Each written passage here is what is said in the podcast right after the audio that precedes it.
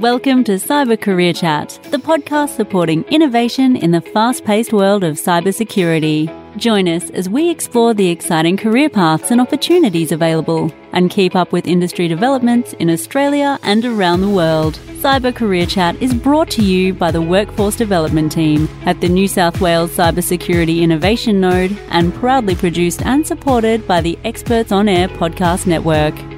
Welcome to today's podcast, and thank you for taking time out of your busy schedule to have a chat with Stephen and myself.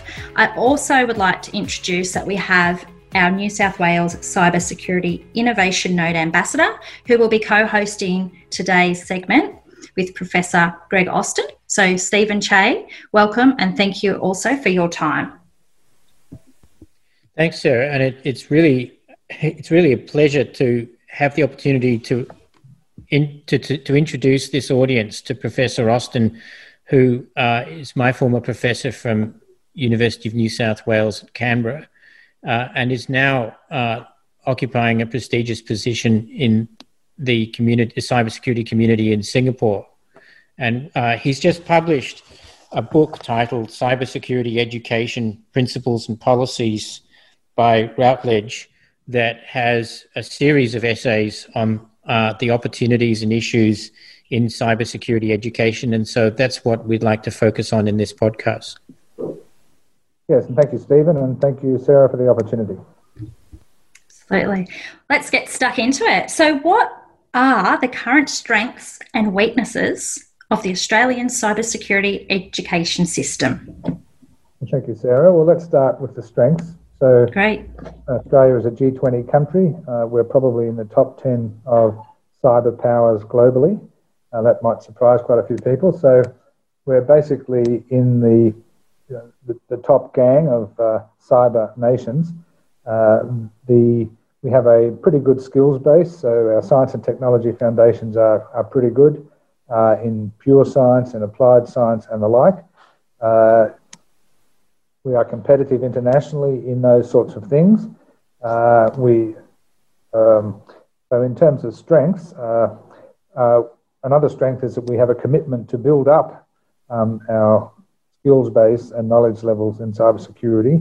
Uh, so that's a very big plus. So political will is very important, uh, and we have a lot of people mobilised behind the task at different levels of the education supply chain. Um, I'm afraid to say that the shortcomings of Australian cyber security education policy rather than system um, is probably that there is no system uh, and that uh, uh, governments at the federal level, the state level, uh, and employer groups um, and activists like yourself have faced the choice between trying to make progress uh, on the things that they can control um, through discrete, what you might call building block initiatives, whereas the people who are able and responsible for funding big system type initiatives are not pulling their weight. So a lot of the uh, smaller uh, initiatives that are focused on this or that segment of the education system, for example, secondary school, undergraduate uh, education, uh, on the job training, and the like, they, they really miss um, having an overarching, unifying concept, set of goals, and um, in a sense, uh, home institutions. So, for example, I'll just build on that last point.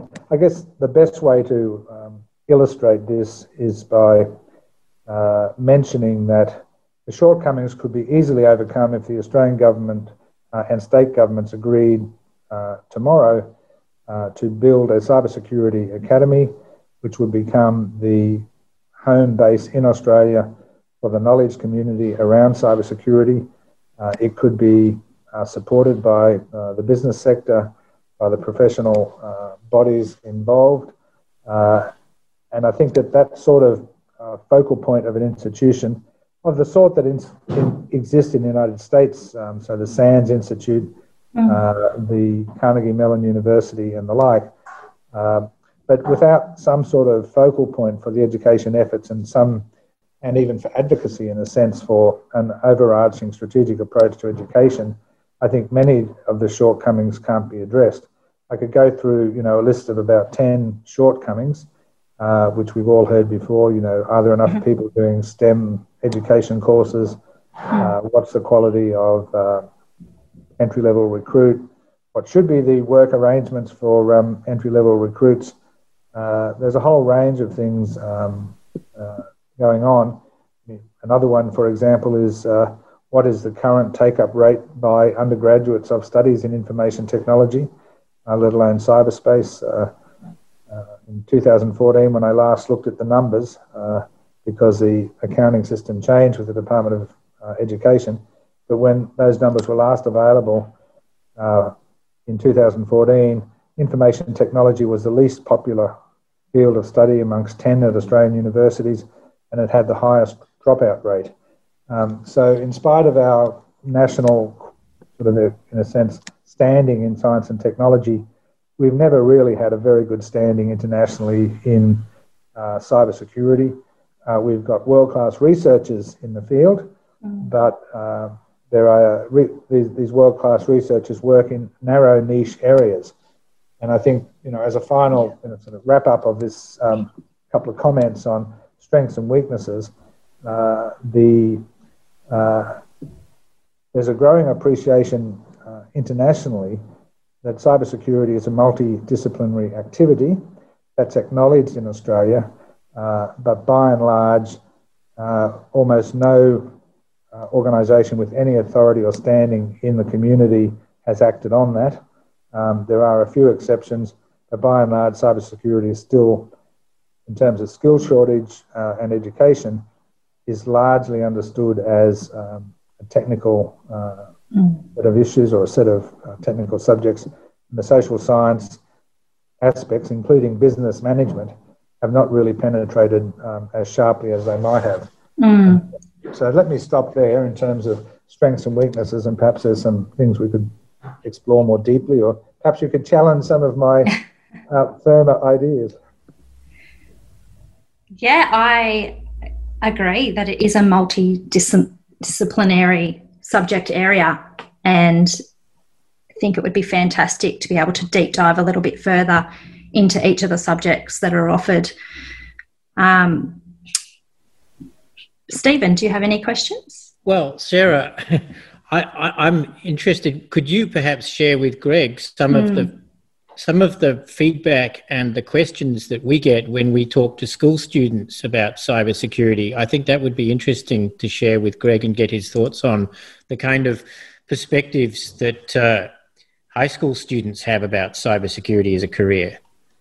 Yeah, well, I guess the feedback that we do get a lot of the times where we do have our ambassadors participate in school education systems is that schools are very busy. The timetables are full, the curriculum is full, and cyber, if you don't understand it, you're probably going to see that email pop up and see this fantastic program come through.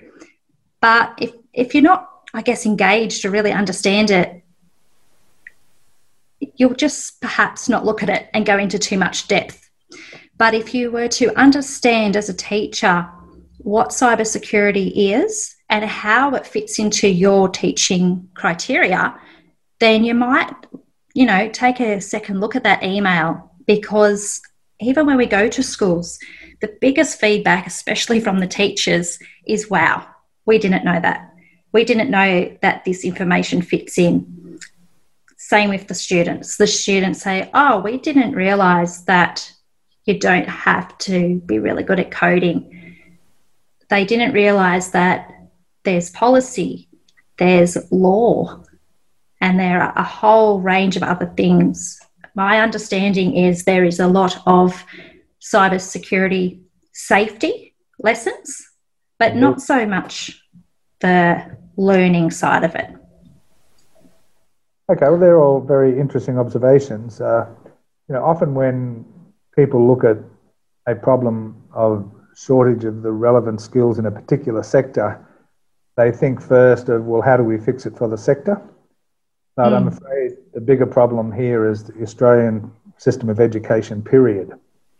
So uh, when the New South Wales government announced, I think already almost two years ago, a review of the secondary school curriculum, mm-hmm. uh, it was the first, would be the first full review of the secondary school curriculum in the major state of Australia since 1989. Mm. Imagine that. So the information era didn't start in Australia until after 1989 yeah. by and large. Uh, and then we've seen this explosion of things that occurred with social media, uh, all sorts of uh, important evolutions of both opportunity and threat. Uh, and none of the Australian states have responded in any meaningful form to the information revolution in their secondary school curricula. Uh, I mean, this is particularly visible. Um, most teachers believe that um, the evidence of uh, recognition of the information age um, in teaching is having a computer in your room.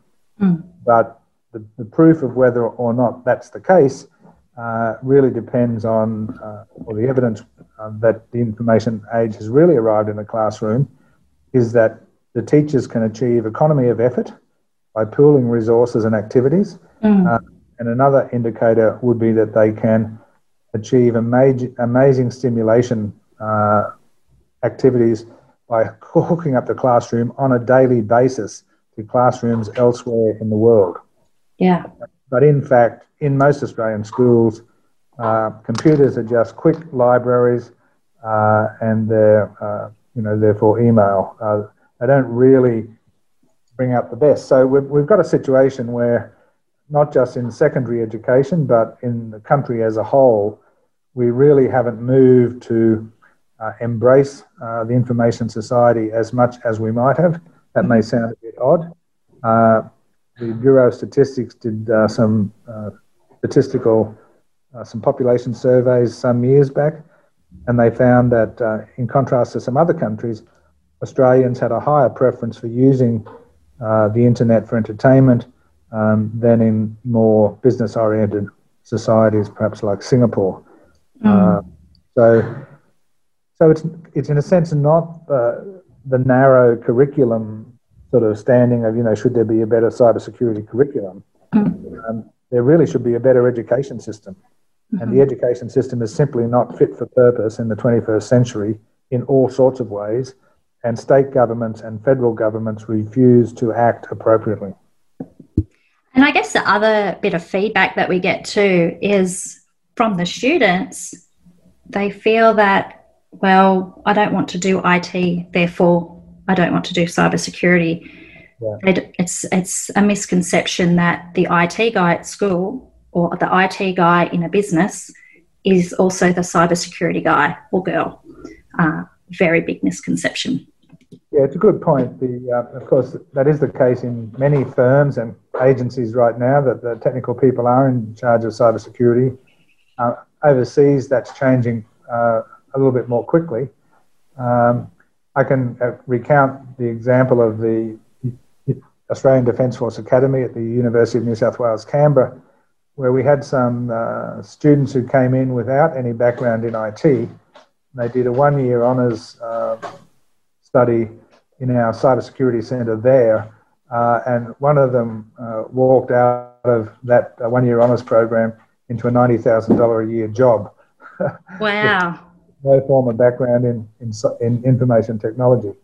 Uh, and that's because there are many things about cyberspace security that, that really don't involve detailed technical knowledge and which can get you really well placed in the cybersecurity profession. And, and this sort of stuff really still isn't proceeding with the dynamism that we need um, in, uh, you know, in the whole of society. Mm. And you've spoken about Singapore and other countries. So I'll ask you another question. What could what could we um, use and lead from international experience in this? Well, the international experience is diverse and rich. And okay. it's not as if there's too many countries in the world who've achieved the sort of uh, what you might call comprehensive solution. Mm-hmm. So all countries in the world face a workforce skills deficit of one sort or another. Yeah. Uh, even the United States, and uh, in uh, between 2017 and 2018, President Trump came to realize that if the United States lagged any further behind in its cybersecurity workforce, um, it would actually start to suffer in its strategic policy. And so he said correctly, and with the support of all major specialists and stakeholders in the United States, that the United States was fighting an, a cyber skills arms race with China. And that if the United States lost that cyber skills arm arms race with China, then that would be very deleterious to US uh, security in the broad.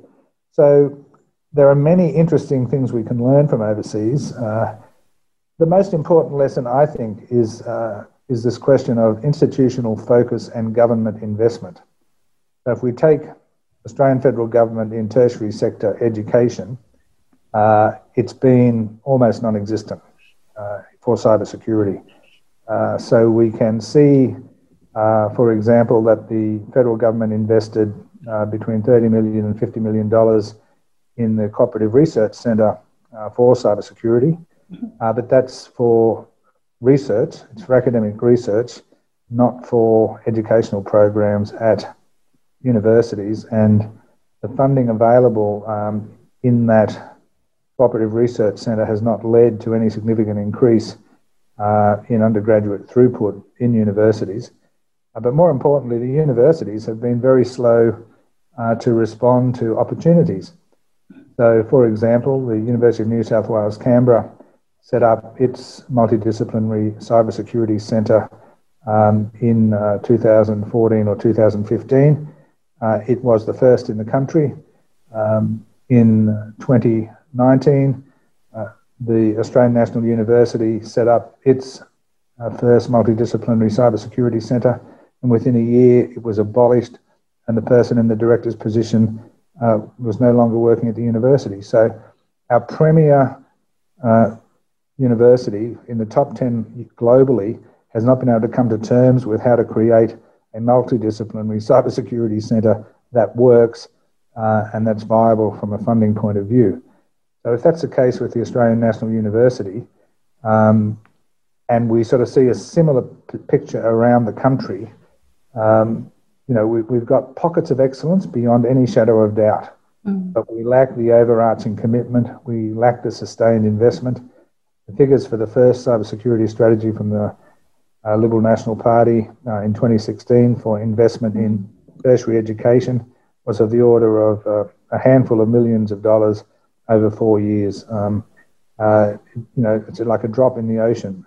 Mm. Investment from this government under the new cybersecurity strategy in educational initiatives, some of the sorts of things that you're doing, is 26 million uh, over, uh, I think, four years, which is a really good increase, but uh, it's not strategically, uh, not going to be strategically delivered. It's going to depend on the uh, ad hoc applications of different organisations to make contributions to the mosaic, but there's no one willing to invest in a national school of cybersecurity education a National Academy of Cybersecurity Education, and few universities in Australia have shown a willingness uh, to actually adopt viable, sustainable ex- expansion policies um, for this field of study.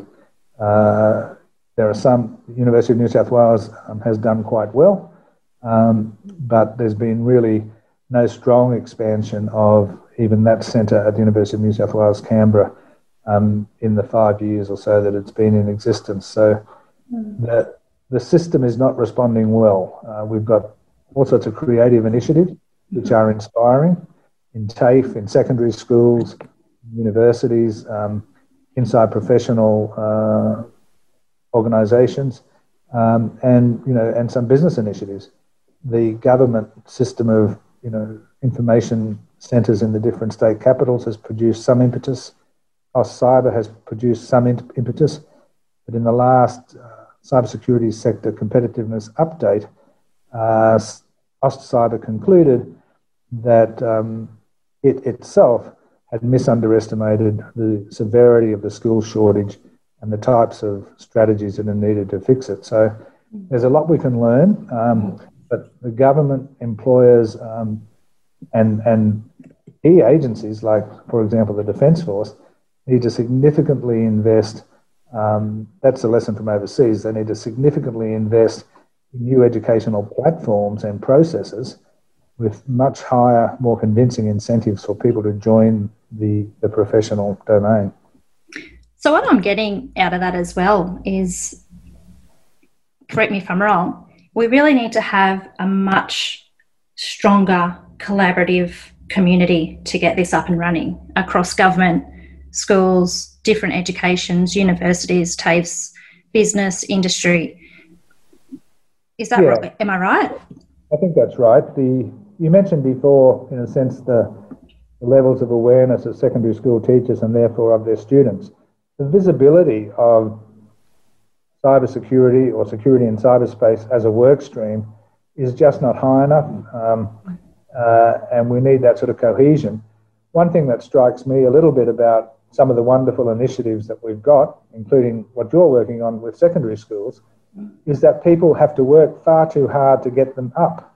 Yes. You know, the environment should be pre-prepared.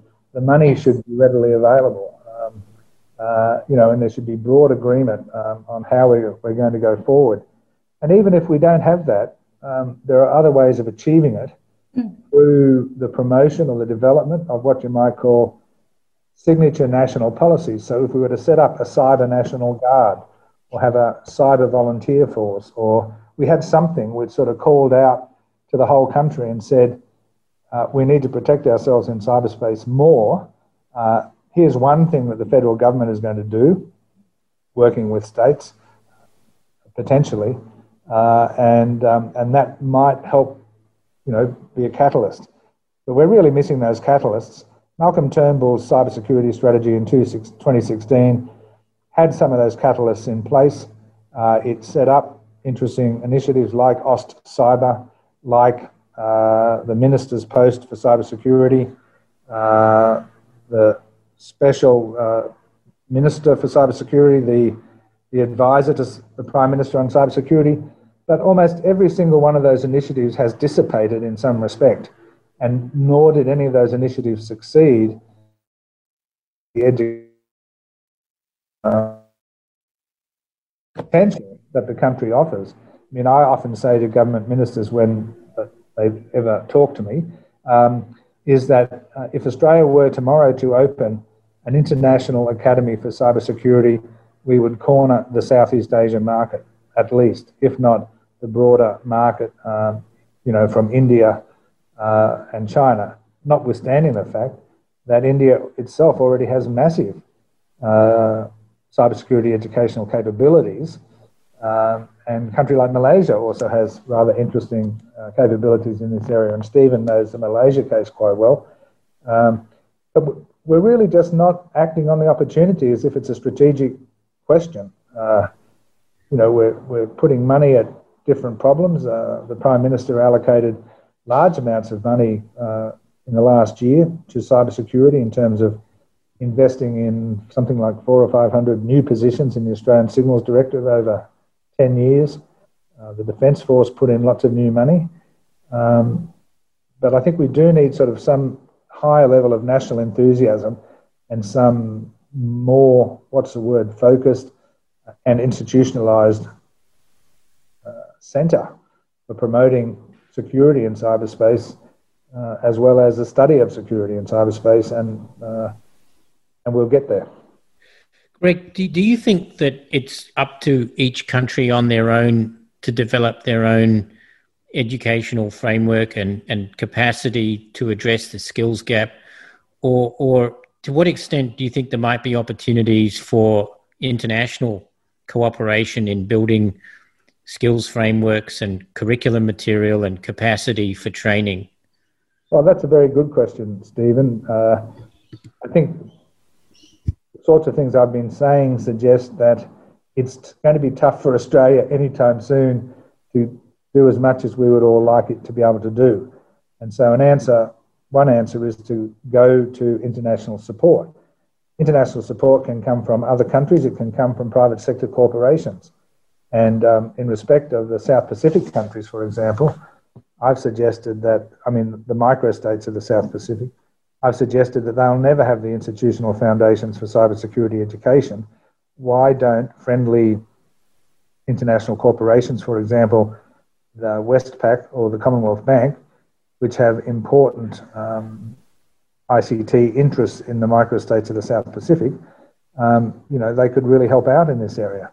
But I do think that smaller countries, and Australia included, but even the bigger countries like the UK and the United States, uh, are finding important synergies in international education collaborations. Uh, it's certainly happening a lot, happening a lot in the military sphere.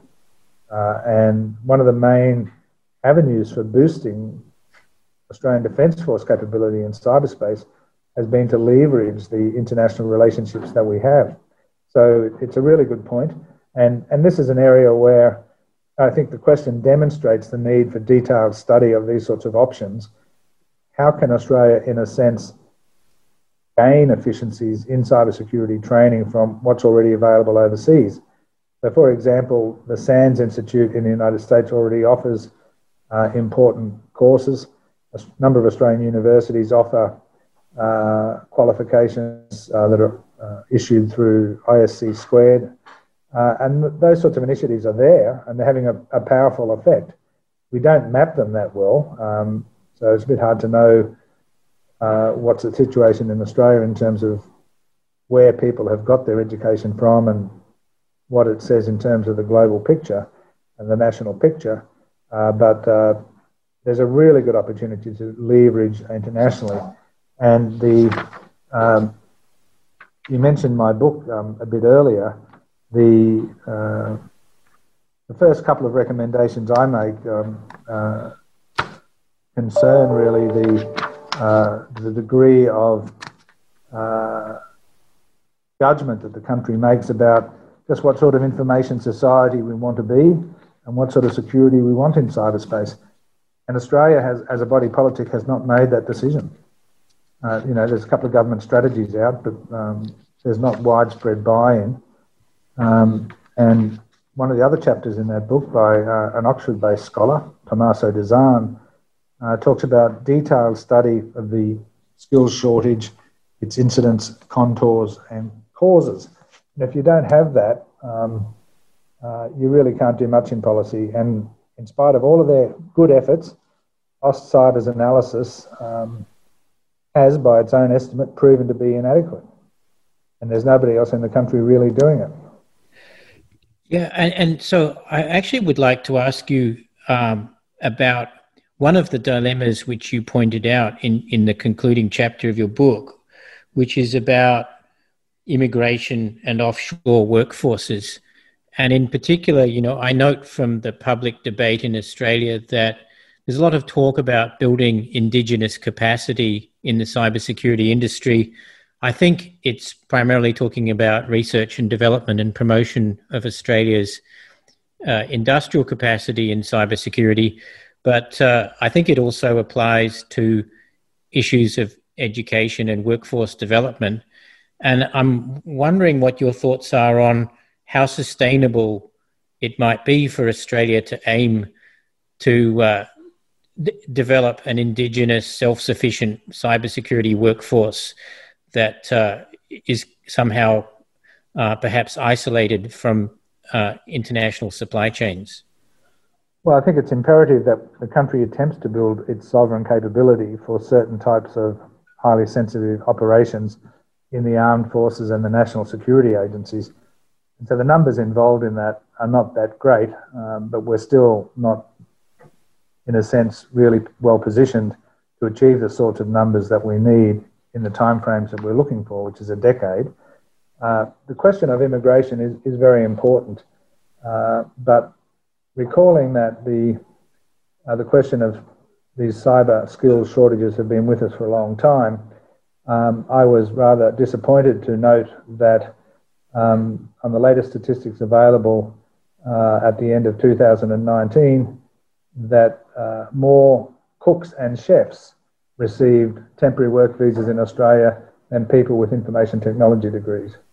Um, so the Australian government has not shown the political will to adjust to um, the demands of the situation.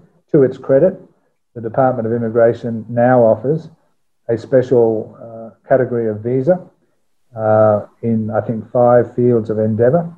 One is cybersecurity, uh, and under that category of visa, people can actually nominate themselves or they can be nominated by colleagues. Um, and they're rather quick fuse type visas. Uh, so the Australian government has moved. They know, in a sense, where we will where we will get some of these resources from. Uh, but uh, that's twenty thousand. Sorry, that's 2019. Still, in, still having more cooks and chefs get visas um, for Australia than information technology specialists, uh, and opening up a couple of thousand places, I think it was, uh, for these five categories of, of highly preferred specialist qualification, of which one was uh, cybersecurity or cyberspace or IT.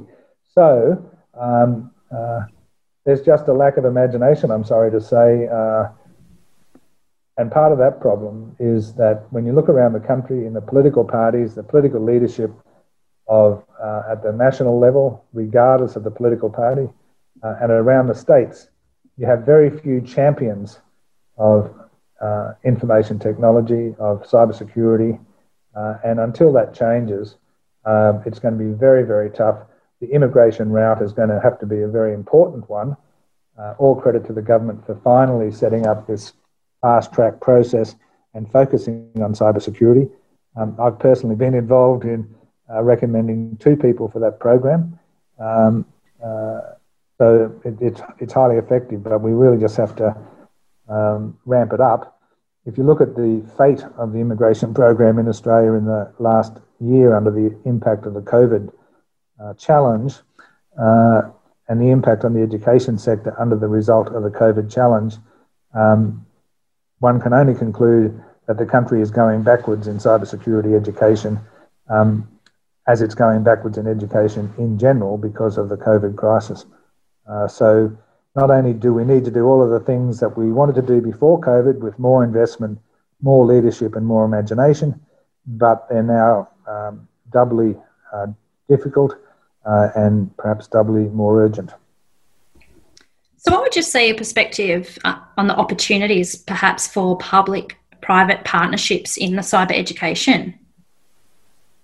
Well, it's a very good point. Um, and of course, it covers a multitude of um, varieties of potential collaboration, uh, I really think that um, a deep, uh, an international corporation with deep pockets, mm-hmm. say a company um, in the Fortune 500, uh, we might mention IBM, for example, but there are others um, uh, like AT&T or the like that, uh, which can uh, and have attempted with some success to contribute to the national training efforts um, in different countries of the world.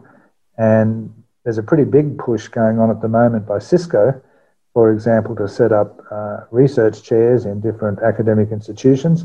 Uh, so, for example, I think there's an agreement been announced between the University of New South Wales, Kensington, and Cisco and the New South Wales government to set up a chair in transport, uh, cybersecurity of transportation or similar.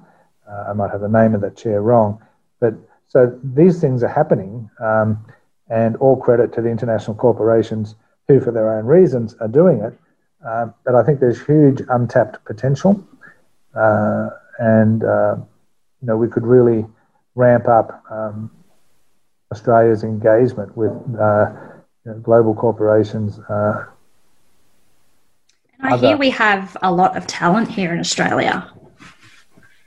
Well, we certainly have a lot of talent here in Australia. Um, one of the biggest deficiencies uh, in the skills base is not really entry level, probably. Yeah.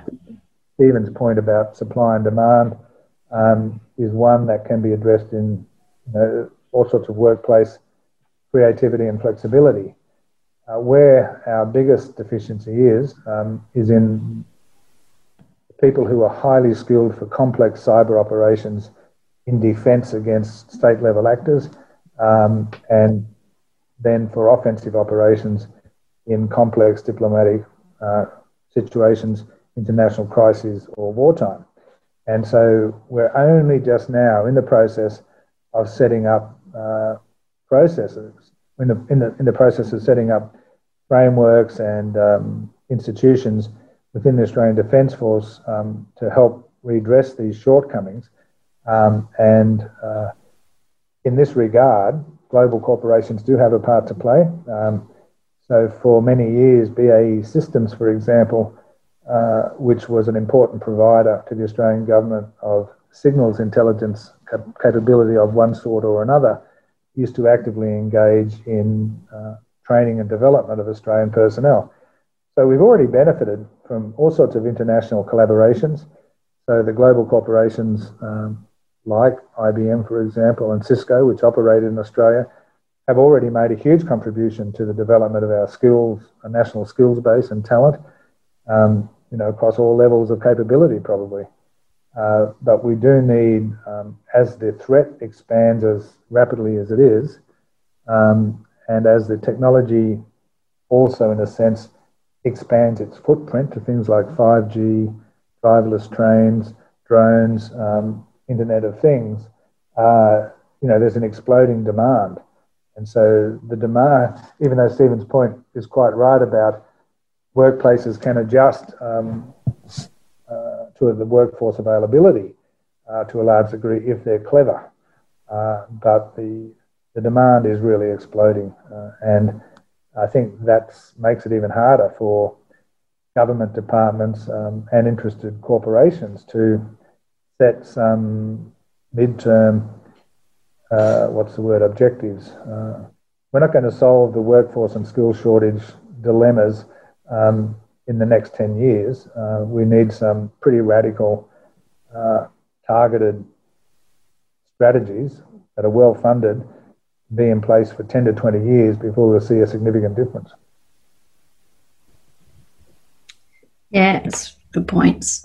Very good point. So, how? So, obviously, the the skills gap in Australia is quite serious. Do you think? Go on. Sorry. sorry, go. Well, the the numbers can be misleading. Um, you know, I guess it's Stephen's point about uh, labour market uh, suggests and the flexibility of the hiring firms. Uh, but, but I think our numbers are probably worse than we imagined. Uh, in its 2019 report, said that they'd uh, underestimated um, the, the, shortage and the difficulty of addressing the shortage. Mm-hmm. Um, it, it is getting worse, um, and it's getting worse for the very serious challenges we face. Uh, and there's no better example of that, arguably, than 5G. Mm-hmm. Uh, so the country could not have a sensible conversation about 5G security because there are not enough people in the country who know anything about 5G security except those who are working in um, in um, foreign corporations, including Huawei, or in the Australian Signals Directorate. Um, you know, so the, there are, of course, some university researchers who know something about it, but uh, the scaremongering uh, and, in a sense, um, Luddite uh, reactions in Australia to Chinese 5G technology is a very good example of just how what a negative impact low levels of skill at the advanced level uh, can have on a country's foreign relations and its um, economic development. Yeah. So, Greg, dilemma nine in your book, Online Education and Training, International and Domestic. What is meant by that? Well, thanks, Sarah. The uh, key point about this is uh, that if a country like Australia has educational uh, shortcomings uh, and workforce deficiencies, and it's got people who are willing to learn, uh, there is uh, there are ample opportunities to educate those people online through courses that are available around the world. Yeah to um, fix the skill shortage that we have. So I guess uh, this is sorry, go. Yeah, and, and, and so really what goes with this observation about we've got more assets than we imagine if we look beyond our borders uh, really just involves the process of linking um, up potential volunteers um, in Australia um, with um, the opportunities overseas uh, and perhaps providing some funding. So, for example, um, I was we'll put it this way in a positive sense, mm-hmm. uh, as we rebuild the economy out of the COVID disaster, uh, one really good opportunity is to invest in cybersecurity education, give people vouchers for uh, $2,000 uh, up to $10,000 mm-hmm. for online cybersecurity courses from recognized uh, educational outlets. That'd be a huge boost. I mean, there would be no, mm-hmm. you'd be flooded with applications um, and interest. Uh, so, so that's the sort of thing that they go together in a sense, really.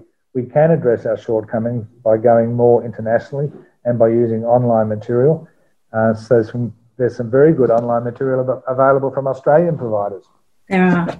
I have done a couple myself. Yeah, so there you go. And so, the, but the geography doesn't always, um, and the demographics of the country don't always uh, swing into gear behind that. So, for example, um, you know, one target group in Australia, which I've often thought about, are Indigenous communities, yeah. and the um, you know, the, the, lack of interest really in key stakeholder groups um, in making Australia's remote Indigenous communities better connected to the outside world, especially for health support yeah. through the internet, um, I think um, is a bit of a tragedy. But there's all sorts of um, underdeveloped talent um, around the country in the remote and rural areas, um, and in um, dare I say, you know, women who are uh, working from the home in unpaid roles. Uh, so there's huge potential. If only we could, in a sense, unleash that um, online education and training opportunity, both international and domestic. Yeah, and it's such a great opportunity, like you say, for those that are in regional or very remote areas. Instead of driving up to 10 hours to get to a university, doing it online would be just fantastic. And it is available. So it's yeah. a step in the right direction would be. Over to you, Stephen. Well, I, I would like to ask, uh, reflecting on on the, the discussion we had earlier about the the fact that cybersecurity is not just a, a niche technical profession, uh, and that um, the the sort of expertise that we need to have stretches across other disciplines as well. When you when you spoke in your book about the other dilemma about uh, critical thinking and personal resilience as core abilities uh, for people practicing in the field, actually, I wonder whether those kind of skills can be developed uh, using online education uh, because it, it seems to me that those are the sorts of skills that are built up through the through formal training in the education system. Um, do you think that that sort of perhaps those kind of core skills are the sort of skills that the the high school and the university system need to focus on as as the core sort of training that you can get through face to face training as opposed to online? Well, I think it's a very good uh, question or set of questions, Stephen. The uh, one thing about Australia, uh, you know, being in the top 10 of cyber countries uh, globally, uh, having a very good um, education system, for, in spite of what I said, is that our critical thinking um, and personal resilience levels um, are pretty high. Uh, what's really the next step that's involved here is, as you suggest before, is a bit more flexibility by recruiters um, and employers about how they blend people who don't have deep cybersecurity technical background with um, uh, people who want to work in the field and who have these good critical thinking um, and personal resilience skills. And the uh, it's interesting to contemplate. So uh, everyone knows that I don't have a technical background in cybersecurity, uh, but I'm pretending to operate or purporting to operate in important areas of cybersecurity policy. Uh, but even people who work in global corporations um, uh, in management roles for cybersecurity, many of them don't have uh, background in technical aspects of cybersecurity. And the expansion of the cyber workforce is actually happening um, under the influence of a degree of flexibility by leading corporations to uh, set up cybersecurity teams which draw on a combination of technical skills uh, and uh, some of these other skills like critical thinking and personal resilience. Uh, management skills in cybersecurity is pretty fundamental, um, and leading corporations invest a lot of money in getting um, getting in place the optimal sort of business structure they can for managing cyber risk, uh, for investment in cybersecurity, and for the development of their personnel. So, one of the, one of the interesting things about I think the future of cybersecurity uh, education uh, and workforce is that we just have to make this mental leap uh, that uh, we can achieve the outcomes we want in cybersecurity as a country um, if we just have a bit more flexibility in how we approach it. I've heard it said that uh, Australian employers who can't fill their cybersecurity jobs uh, fail to fill them because they're putting in qualifications that are too high. Uh, they'd be better off advertising for people with lower level qualifications, including not necessarily directly in cybersecurity, uh, but um, changing the roles a little bit so that they can have a different combination of technically qualified people and um, those with other sorts of qualifications. Uh, but if every cybersecurity job that's advertised requires a CISSM or a CISSP, um, then they're not going to be filled. Uh, so we do need your, your solution, Stephen mentioned earlier, about you know employer flexibility and workforce structures, uh, supply and demand. I think is really the future of Australian cybersecurity education.